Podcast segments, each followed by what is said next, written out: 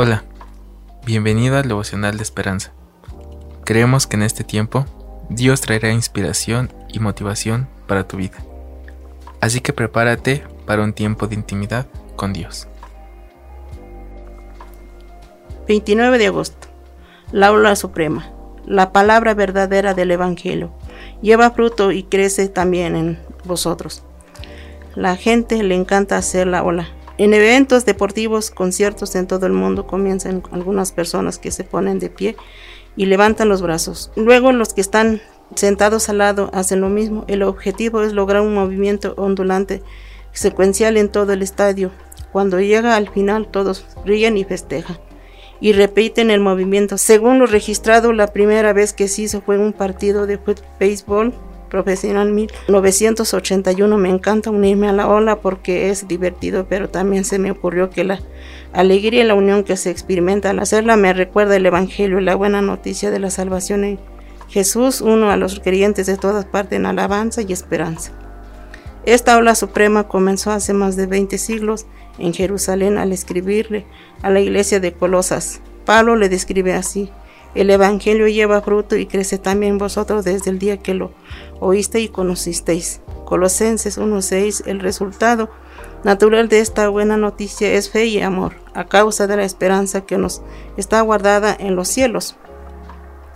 Como creyentes en Cristo somos parte de la mayor ola de la historia, sigamos haciéndola. Cuando llegue a su final veremos la sonrisa del que lo inició.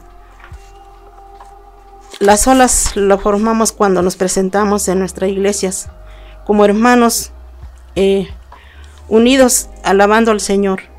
Creo que esto es algo maravilloso que Dios se, goza en, nosotros en cada, cada domingo que nos presentamos a glorificar su nombre.